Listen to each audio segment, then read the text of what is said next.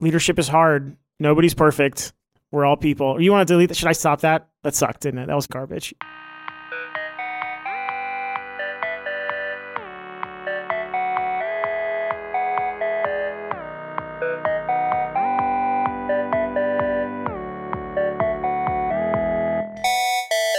Hello, welcome to the Postlight Podcast. We've got a very special episode to share today.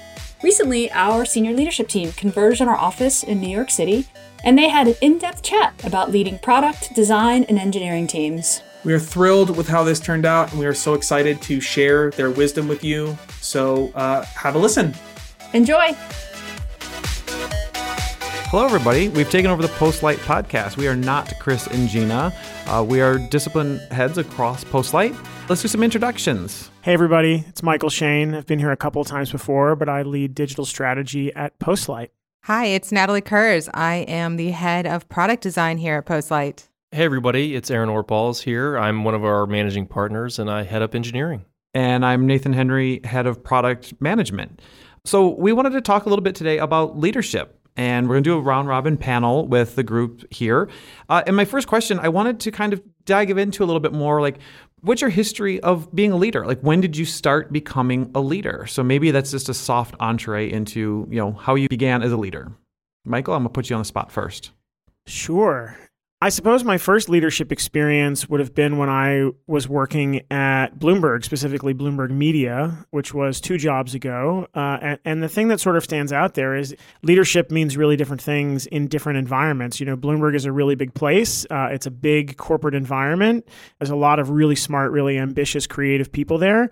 And I sort of arrived in a context of transformation and renewal in the media business, specifically focusing on digital platforms and digital audiences. And, you know, at one point in Bloomberg, I had 30 people underneath me and a couple of direct reports. And that was like a very structured sort of corporate experience. And it's totally different from the type of leadership that I'm doing now and that I'm working on. But I learned a lot of uh, really valuable lessons there that I assume we're going to get into. But I'll let Natalie go next. Well, I would say, uh, I guess your question was my history as a leader. Well, I've always been a kind of bossy person. So I would say maybe like from the time I was eight years old, I, I started bossing people around and leading people. But from a professional perspective, which I think is more what you actually meant, um, I was thrown kind of into the ocean, I would say, as a leader. I really had no preparation. Basically, just had someone who had faith in me and gave me a job as a director and said, build a team and learn all the things And I'd never managed clients before. I never managed people. I'd never hired and was just literally thrown into the deep end to figure it out. So I uh I did that. I think a lot of us start that way. Yeah, yeah. Right? I mean, you know, there's very little like now I'm going to make you a leader. So let's go through this preparation. I was just very observant of the people around me that I could model my behavior after. And honestly, I learned a lot of things not to do from those folks as well and just failed a lot went home angry a lot and learned quickly and then kind of found the things that I was good at and tried to focus on those. But yeah, first year kind of walked around in constant fear, I would say. I think that's how you know you're doing it right. I hope. Yeah. well, you mentioned something Aaron's going to blow our minds in a minute, but you mentioned something really important was about how much you failed. Mm-hmm. And I think great leaders have just as much if not more failure than success. Maybe you become a leader or are given opportunities because of your success, but I think you stay a leader because of what you learn from your failures or your mistakes. Failures is kind of an intense word, but everybody screws up. Everybody has suboptimal outcomes, you know, and it's it's what you do next that that matters. Totally agree. Aaron, what about you? So I've been with Postlight since day one, you know, since we started this place almost seven years ago. And a lot of my leadership journey has been here at this place you know, I've always been a practitioner, somebody that wrote a lot of code. I really like building things and Postlight, that's really what we do here. We build stuff. And I started sort of managing, doing a lot with clients early on at Postlight. And really, again, we were a pretty scrappy team. A lot of people that just really like to build things. And like you, Natalie, I, I sort of I had to learn my way. We all, a lot of us learned management and leadership kind of as we went. And sort of grew from there. You know, it takes time to learn these things and you make mistakes, but you've got to be open minded and you learn how to deal with people. And this group is just a testament to that. That's great. You know, my foray into leadership was not on purpose. It was very accidental and it was uh, a training manager in a 911 center. I really enjoyed showing people how to do the job and be successful by doing. And that just sort of manifested into building trust with everybody that worked there. And eventually, it almost feels like last person standing and it was like well you should just do this now. Since you're here and everyone likes you can you just show these people and like manage them? I was like in my high mid to high 20s I, I had no idea what i was doing. No clue. And the job is a matter of life and death and then you have like your responsibility to actual humans as a 20 year old like i did not know what i was getting into i so when natalie said you know there's a lot of mistakes there like yeah i, I feel that very very much so Those are much higher stakes. I was, you know, managing websites for, you know, pizza chains and things of that nature. So but people, definitely higher stakes there. Yeah, but people still require any care no matter what the job is. And so that's the tricky part. Uh, but also back to Natalie, something that you said that was uh, an Easter egg I threw out because we've all, well, Natalie didn't, but Michael and Aaron lied to us. I bet we all were leaders way sooner than someone said we were leaders. Uh, and your story, Natalie, reminds me the first time I actually like took direction. I was five or six years old, and I loved to play football. I loved to play tackle, flag football, but I had to be the quarterback because I knew the play that would win, and so I would tell people the route to run. I knew when to throw the ball. Like for me, that was like the first time I could understand like leadership, and so I want to go back to our friends Michael and Aaron and push you a little bit Fair. more. When and you know, Natalie, I don't know if it's bossy. I think you knew maybe what you wanted, but Michael, when did you actually see a leadership skill a lot younger than someone telling you you were a, a leader? okay, this is legitimate leading of the witness. You know, my first career was as a classical musician, and it's from the time I was 13 until I was almost 30. That was my life all day, every day. And you have to learn not necessarily about leading people from a position of absolute authority when you're in that world, um, but you have to learn how to how to bring people along and get them to buy into your vision. The a specific example or a context for that would be chamber music, small ensembles. You can think of things like string quartets and things like that. These are 100% collaborative enterprises, and everybody's got music on the page that was written by some genius either last year or 250 years ago. And everyone has their own interpretation, but there are also constants that everyone has to agree on. What are we tuning to? How are we going to set the intonation of our instruments? What is the tempo? How quickly or slowly are we going to play this? And in some cases, it's truly based on consensus. In other cases, depending on the piece or the context, uh, it really should be driven by one person or one instrument.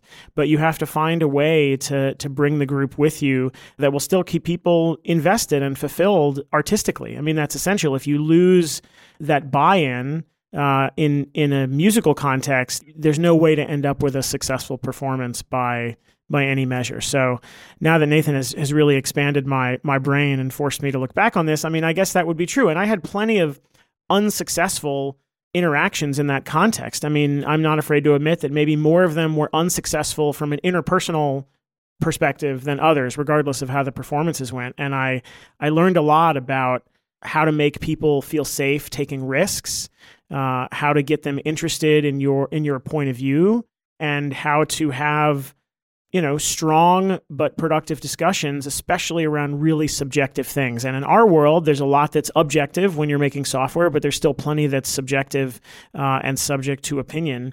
I mean, one of the the ways in which I lead that I think is sort of core to to me and in my approach is is rallying people around a standard. What is it that defines how we are going to do this thing? What defines strategy at Postlight in whatever form that takes, whether it's a proposal or it's how we communicate with clients?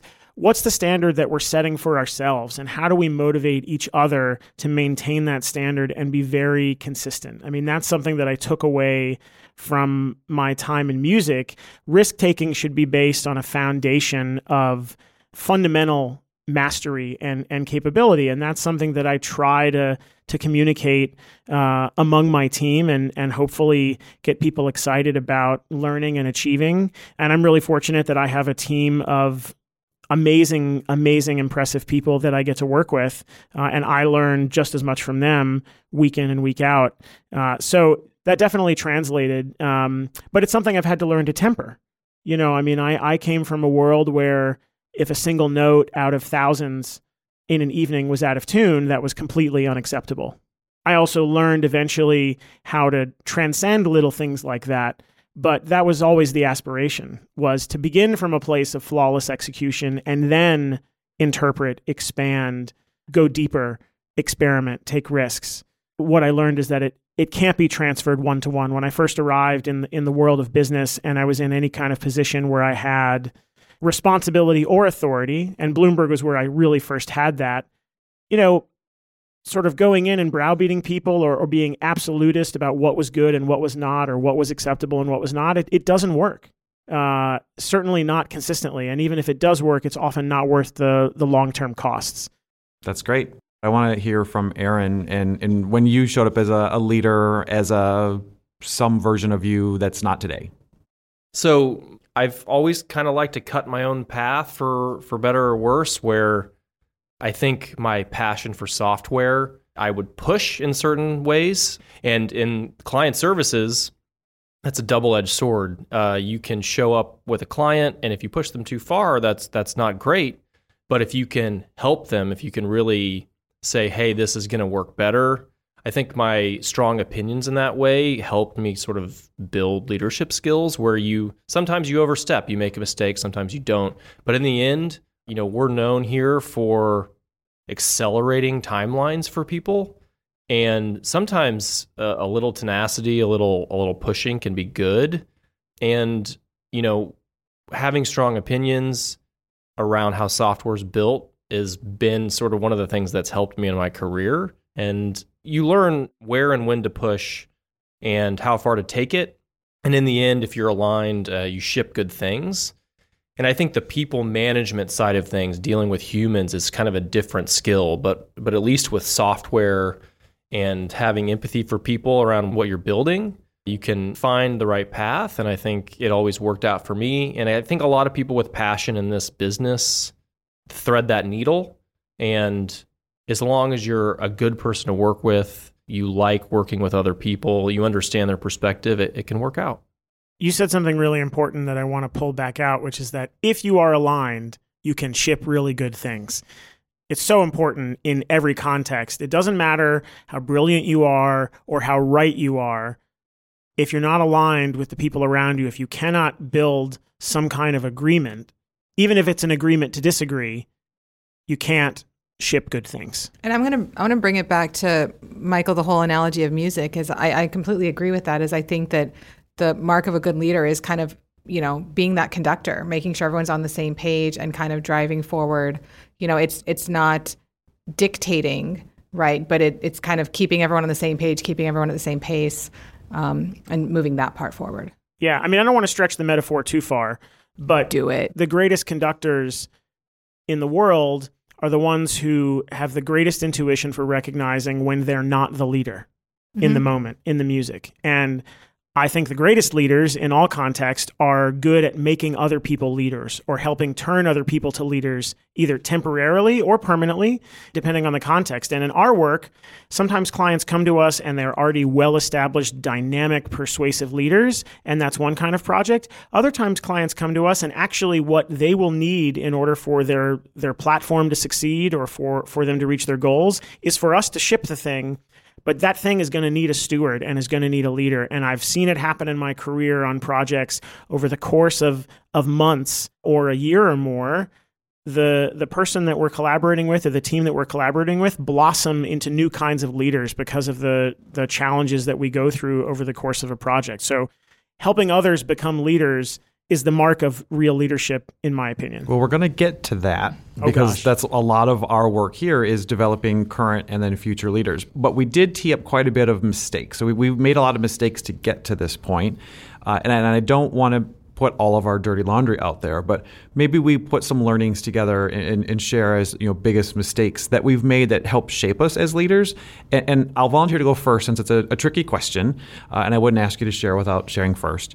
One of the things that was really transformative to me is I lead Michael. A couple of things that you said are you know with consensus and alignment and, and getting everyone on the same page. That's just naturally my skill and who I am, and so that translates into my leadership style. So empathy is naturally there. I want to find people where they are and, and help understand where they are and help move them to where they want to go, where they can go, and where they should go. And the first time that this actually caused internal conflict was the first time I actually had to separate employment for someone. And I went into that effort making myself feel very divorced from the process because I didn't want to be emotional. I didn't want that person to have any sort of emotional tones because I knew that, you know, he wasn't going to work here tomorrow. And so what I did instead is extending with empathy and rather than being who I was, I had a brick wall. It was very business. It was very transactional. It felt very cold. And the process of doing that in itself is also just not fun. It is not good. It is not a positive experience for anyone in the room, particularly for this person who was being told that he wasn't going to work here anymore. But I actually made it so much worse because I showed up as a different person. I changed exactly who I was to be not who I am. And you know, looking back on that, I could have definitely delivered that message in a way that also came from me genuinely. And maybe I could have supported him through that process better. It was never going to be a good thing or a, a warm thing. But that is something that I took that even when the chips are down and, and things are terrible, who you are as a person and who you are as a leader, that's where that's challenged. And that's where you have to actually play into your strengths and make sure that you are leading with who you are, not who you think you should be at that time. You're in that position for a reason. You've made those mistakes to get to the level that you're at.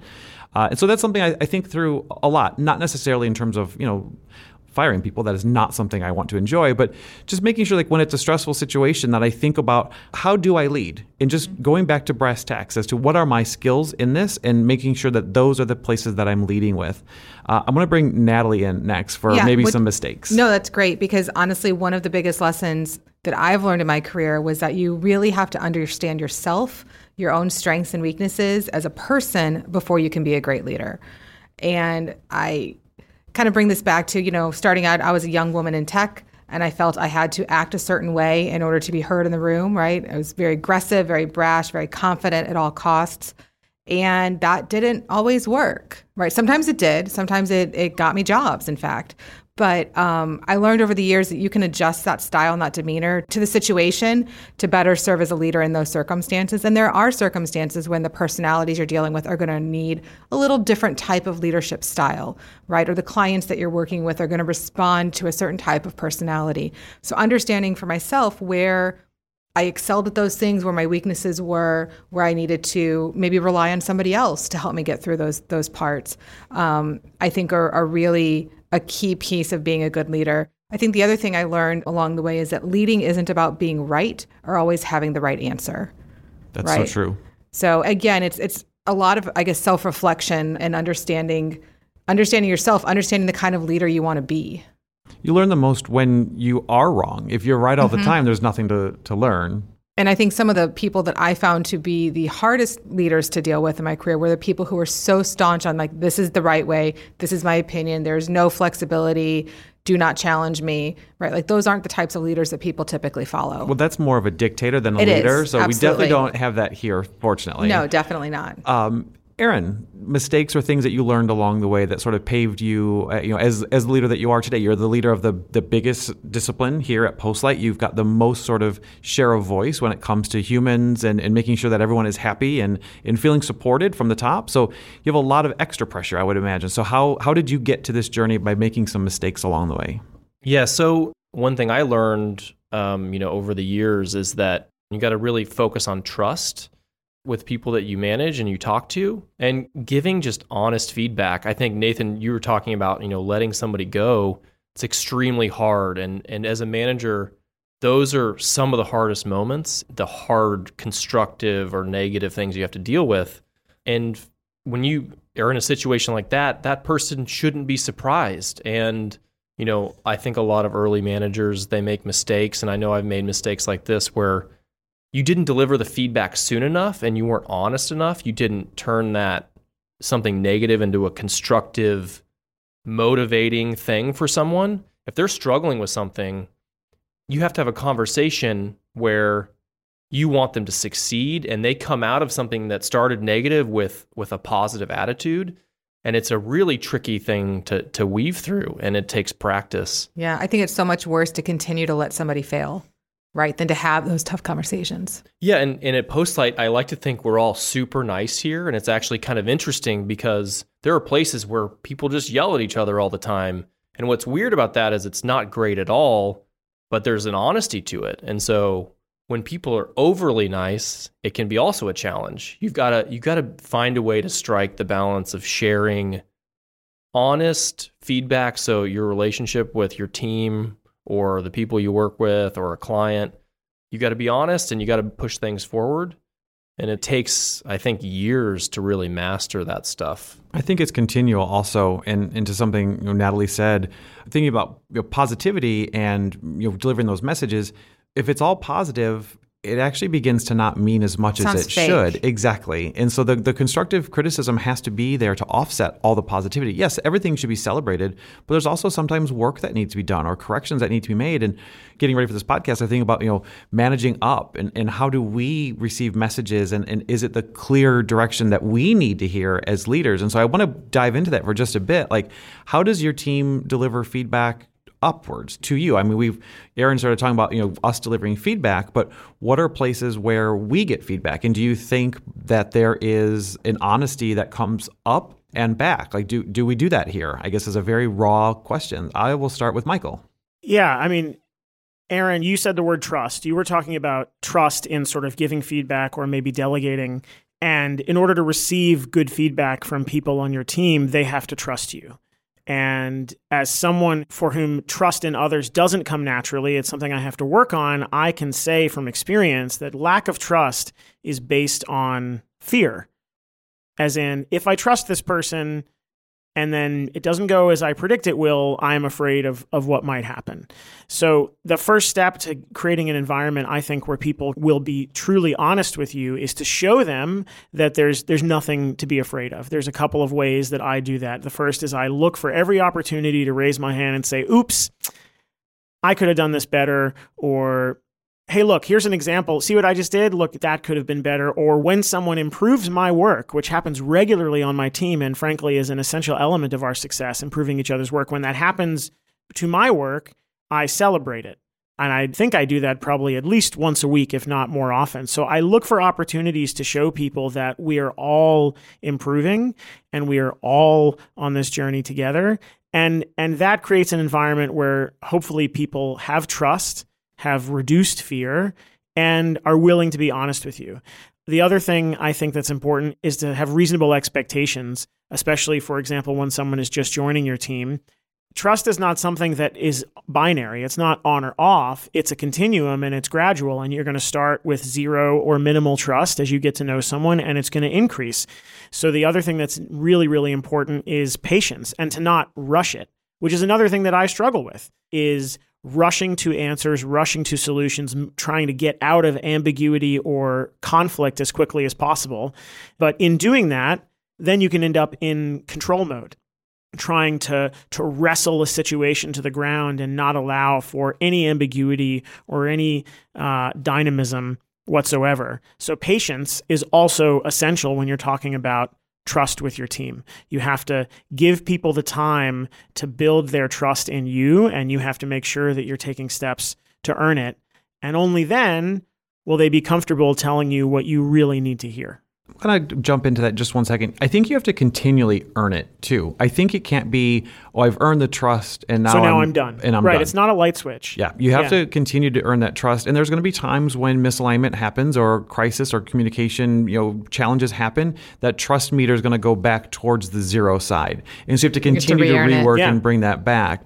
And I think that's the the lens. Without having that trust, you can't deliver that feedback. And I think the better the trust is, the more honest the feedback can become in both directions.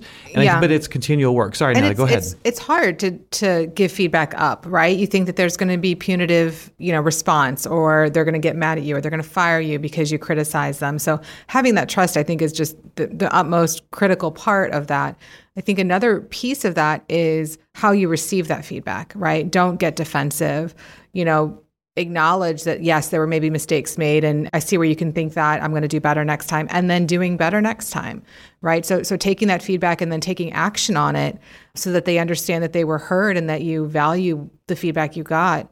One thing i like to do is um, at least once a year, if not more, kind of just send out a anonymous survey to folks that I've led, whether it's in a project or a direct report, and just ask them, what can I be doing more? What did you wish I had done more? And I'm fine making it anonymous because I think people feel a little bit um, more at ease giving that type of critical feedback when they don't feel like there's any retaliation possible. But yeah, I, you know, that's something I think as leaders you should always want to improve, right? Whether it's your leadership skills or your practitioner skills or your client management skills or whatever collaboration, whatever it may be. But just asking others how you're doing, I think, is a key component of that. And you may have to do it many times before they're comfortable actually telling you how you're doing. Sure, right? absolutely. Here's uh, some questions that we use on the PM team. So we, we're doing this. Like our, we have we have new managers, we have Yeah. first time managers. We're growing the team. It's a it's a really great space to be in. But I want to make sure that the managers have the support and feedback to do better. So some of the things that we ask are, tell me about a time when you needed me to motivate you. What was the situation and how did I approach it? Meaning the manager. Like how did the manager approach it? Tell me about a time when I delivered feedback what went well and what could I have done better? So all write about the feedback.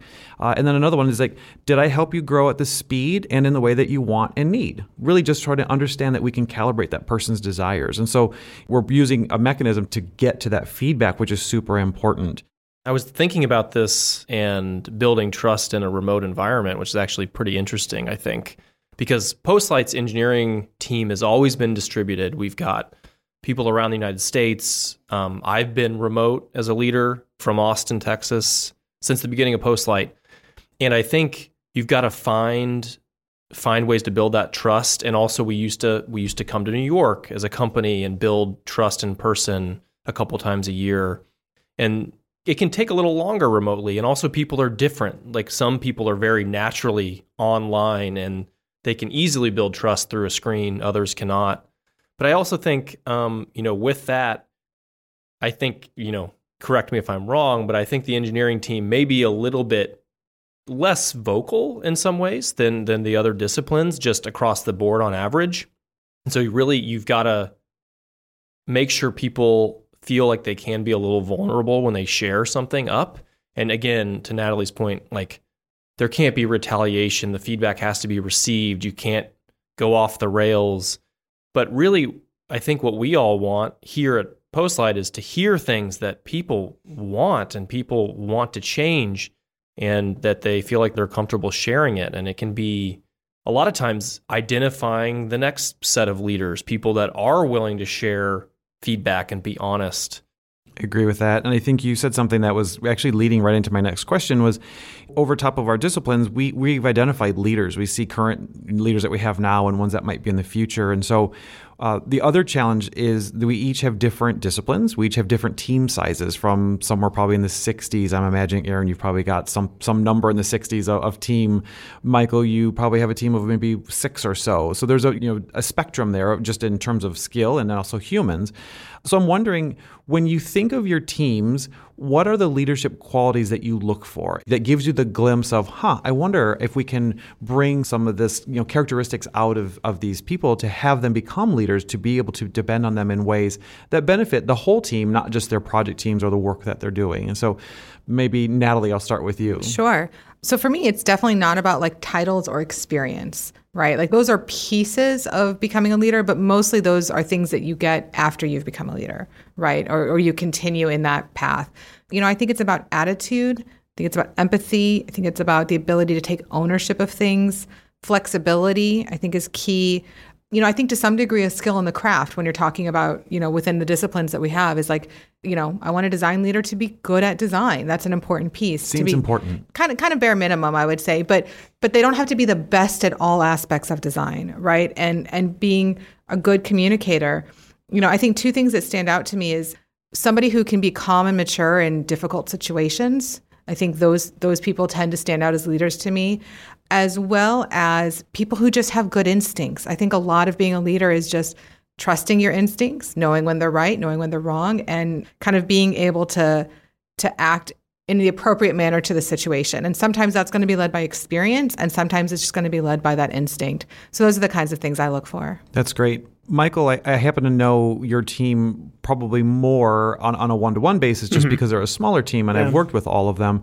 Your team is made up of more, across the board, just very generalization here, more senior practitioners across their fields. Yes. So I'm wondering if you see or spot different leadership traits. Yeah, absolutely. To me, leadership is a set of capabilities and a sensibility that you grow into through your experiences. Leadership is what happens after you pass through a crucible. This is, you know, prodigies, in my opinion, don't make great leaders. Prodigies are great performers, but they're not great leaders.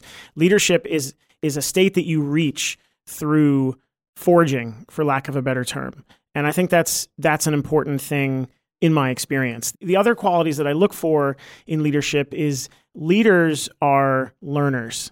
Not all learners need to become leaders, but all leaders are learners in my experience. So I look for a talent for learning, but also a passion for learning, uh, which can be expressed in different aspects of life. It doesn't have to only be about the work that we do or the discipline that you focus on at work. Yeah, I mean, it's really about identifying leaders and those instincts. It's really important. It's actually super exciting too to see that blossom. Agree. Somebody grows in their career. And it's really important for anybody's growth, right? Especially here. You're going to be given the opportunity to push it forward at, at Postlight. I was going to talk about something I've thought about a lot over the years, which is really leaders, especially experienced leaders, the higher they go up in leadership, it's the more it's about good decision making. And I think part of this is instinct or rooted in instinct, but it's, you know, as a leader, you have to make thoughtful decisions and ideally spend a lot more time on just making good decisions or giving good direction and less around like building things yourself. So it may be that you trust the team to build things, but they have a hard decision in front of them. All of us spend a lot of our time really just thinking about the solution to a problem. And we were just talking about this the other day. Nathan talked about when people come to us with a problem, ideally they come with solutions as well. And I think leaders, a lot of times, they're providing solutions, and leadership potential is a combination of seeing that, right? Where somebody has identified a problem and they need it solved, and they're not just coming to you with the problem, they're coming to you with the problem in a couple different ways that they can solve it well. Yeah. It's a really, really good indicator of somebody that's on the right track. Agree. You use that word trust again. Yeah. And I think it's also important to recognize that the more experience you get, the more you realize how much you don't know. And I think one of the most powerful things a leader can say in any context is, I don't know. What do you think we should do? And that's not, there's a big difference between that and sort of a dereliction of duty or kind of you know throwing your hands up and, and, and taking your, three steps being back. like your problem right there's yeah. a, it's a it's a very important distinction one uh, pushes people away and one draws them in yeah, I think that comes back to like I think humility is a really important quality in a leader, right? As I said earlier, like it's not about being right or always having the answers. It's sometimes it's knowing when to ask for help and it's knowing when to rely on the people around you and it's knowing when you need to do some professional development and increase your skills in certain areas or especially in our business yeah, where we can be so in a changing. different industry every yeah. every 3 months. Right. And and skills are constantly changing and I mean I know that there are designers that are very young in their career that are coming in with way more knowledge about certain aspects of design than I've ever had and I look to those people I rely on those people to help teach myself and teach others around them. Well, my last question is a fun one, hopefully where on your team, and not whom, but where on your team does leadership show up? Yeah, I think for me, it's I see a lot of it in folks who are have a natural affinity for mentoring others. Right. So oftentimes someone will jump on Slack and be like, hey, can I get another set of eyes on this thing? Or I'd love to troubleshoot with somebody. And it's the people who are like first in line that say, like, yes, I would love to do that with you. I think that for me is is a really key point of where leadership shows up. I think, um, you know, oftentimes on projects, design is not necessarily the one steering the ship. But I look at designers who are leaders who who kind of insert themselves in there, right? How can I help ensure success of this project? How can I help gain trust with this client and build that relationship? That's a key point as well of of kind of being a leader within design. Um, and then finally, I'll say just modeling desired behavior, right? Just being a good teammate and advocating for what's right and and kind of taking the the feelings and considerations of their coworkers into account. I think all of those things to me uh, stand out as, as leadership qualities and, and the, the places that I tend to look for when I'm looking at leaders. Yeah, so really in the end, all of this is to support what our goals are, which is building things and folks that make good decisions that help us build things better, maybe a little faster, maybe better quality, make a bigger impact. All those things are great. And a lot of times that helps rally the team, right? When you've got one person that's really motivated, helping guide what we're doing, then the rest of the team performs better. And then all of a sudden you've got essentially leadership on a project. And I think it's interesting too to think about our work and how projects require leadership, but we also have departments and teams that require leadership and they're they're related and similar but different. Right. What you say is really important. That leadership, it isn't just about being someone's manager and giving them their reviews and checking in with them every week. Leadership shows up in who can figure out how to solve this problem, who can bring the team with them to solve the client's needs, who can you said something like cheerlead the team to make the team rally around the unifying, you know, sort of north star to deliver that. And I think that's that's where leadership can show up. It's not just about you know managing people and staff. It's how can you demonstrate leadership in your craft, your team, your you know emotional fortitude to sort of handle really you know, adversity and bring people with you. Michael, where on your team does leadership show up in places where maybe you, you might not expect it? So my team is one of the smaller teams at Postlight. Technically now we're actually 9 people, which is the largest we've ever been, but we're still the smallest team at Postlight. That said, because of the nature of our work, both building relationships with clients and working with our teams after the clients come in the door, we are spread across the organization uh, and my team gets to work with everyone. And where I have seen folks that work with me on, on the strategy team make the most impact or exhibit the strongest leadership is when they they exhibit what I call generous equanimity. And by that I mean that regardless of the situation, regardless of the needs, they act with grace and poise and courage and with a mind to protect the standards we have to meet. But they do it for the sake of other people, not for the sake of themselves. Uh, they're always looking out for someone else or another group when making decisions and taking action. Uh, and I'm thinking specifically in the context of working with our teams and our clients on projects, because that's often where the most variability can occur. And generous equanimity that can be produced on command in a repeatable way, in a reliable way. That to me is a sign of, of maturity and leadership. Well, that's incontrovertible. Yeah, and our strategy team here, you know, they're sometimes put right in the middle of the trickiest situations that we have to navigate. Right. They're gluing the client and the team together and they're dealing with challenges and it's not an easy job at moments and they have to they have to really figure that out and the the best of your team, which I like to think they're all fantastic. They, I like to think they so, do this over and over again. Yeah. I think the other part to note here is they're in a situation, not to make this about a strategy love fest here, but Michael's team doesn't get the choice to say, I don't want to work on that today. I don't want to take that client call today. I don't want to handle that tricky challenge today. They have to be ready to act immediately. And so that is leadership in and of itself is just being there, showing up and defending their teams.